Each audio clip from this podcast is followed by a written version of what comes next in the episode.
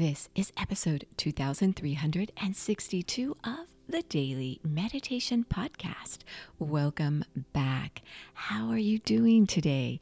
I honor you for giving yourself permission to slow down. In today's episode, we launch into a brand new series. Another week, it's another series. We'll be exploring a theme in depth, focusing on meditation techniques every day as you explore the theme. We always start each series with a visualization. The rest of the week is followed by an affirmation, and then a breathing technique, and then a mudra, and then a chakra focus. And then at the end of the week, we layer together all the meditation techniques into a flow meditation where one technique flows into the other. And then we celebrate by ending on day seven the series with a reflection meditation, which I always encourage you to do outside, even as a walking meditation, to celebrate and congratulate yourself for going through another series. Well, this series theme is by popular request. In last week's theme, I mentioned to you that I seem to receive a whole collection of email messages and direct messages on my Sip and Om Instagram having to do with OCD. I know going through a pandemic is traumatic for many people, especially if you lost loved ones or a job. And there's a lot of uncertainty in the world. So, symptoms of OCD are more and more present these days. So, in last week's theme, we explored obsessional compulsive disorder and how to manage your anxiety overall in general. So, you can go back and listen to that week's series. There is another theme that has been highly requested recently. It seems like we're all going through many of the same emotions all together. So, the theme for this week is healing from heartache and loss. So, your heartache could be from a relationship, from losing a loved one, from losing your job or needing to relocate or losing your health or just feeling hopeless these days. This is going to be a series where you explore ways that meditators from ancient wisdom, as well as more modern day meditators, as well as the most recent scientific and psychologically recommended ways to manage loss and heartache. So this week, you'll be guided as you find your hope again. And as you develop daily rituals and habits that will help you manage difficult emotions that we're experiencing more often these days. So, as you're guided through the series, as always, if you want to go a little more deeply into any theme, you receive a week's theme free on the Daily Meditation podcast.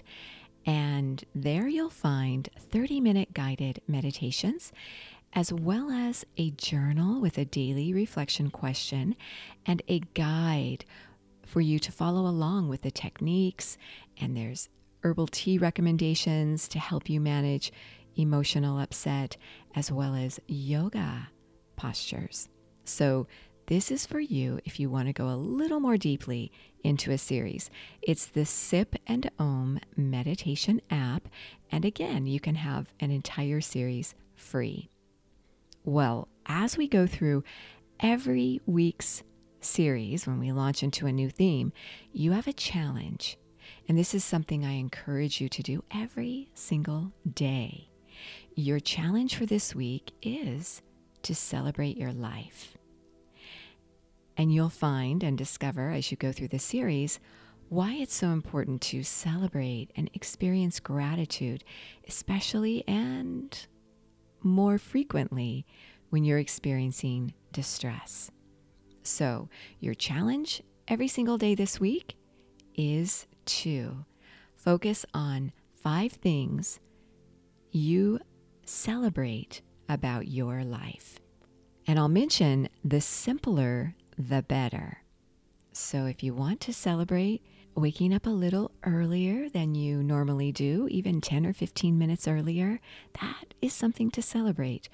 Or meditating a little longer, or doing this for yourself every day.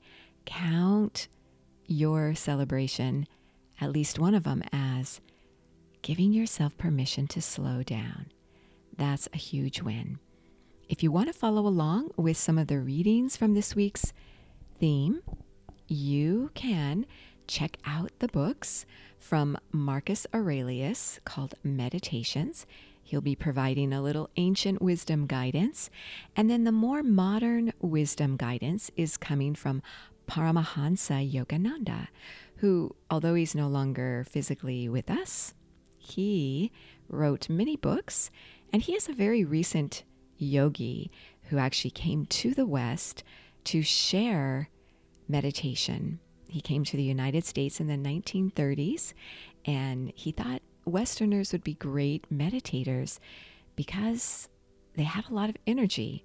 But as we find these days, our energy is often distracted. So he will be offering insight and wisdom from his book, How to Love and Be Loved. So those are two books you can check out as you go through this week's series. Maybe listen to them on Audible or find them in a local library. Or you might order them on Amazon if you live somewhere where you'll likely get them very quickly. So go ahead now and settle yourself down and let's meditate. As you sit up straight, close your eyes and begin to tap into how you're feeling right here at this moment, right now.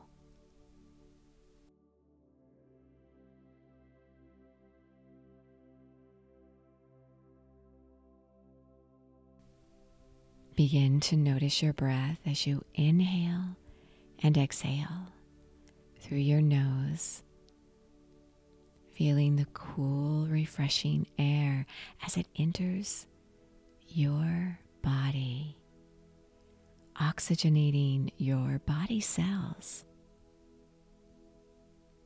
And feel the subtle heat as you exhale and release your breath through your nose, releasing tension and toxins.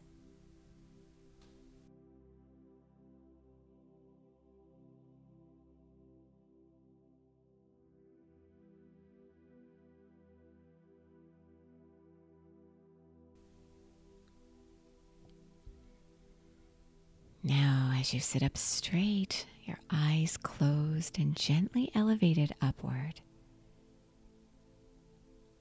relax tense areas of your body and reflect on how you'd like to feel.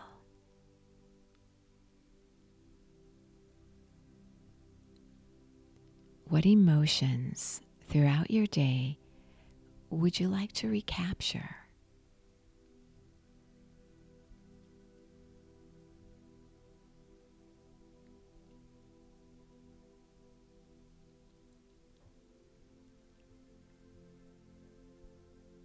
Reflect on how you could recapture the way you want to feel, regardless of what you're going through in your life.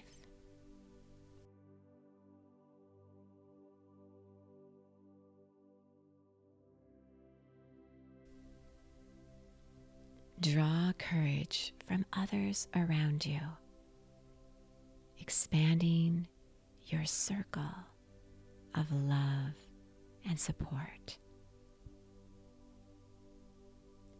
Paramhansa Yogananda says, Wherever there is a lonely heart or a weeping person by the wayside, and your heart goes out to that soul, you have expanded your consciousness. expand your consciousness to feel compassion for all those you meet today. Allow yourself to sit in stillness, honoring this time as your sacred space. You are so worth slowing down for.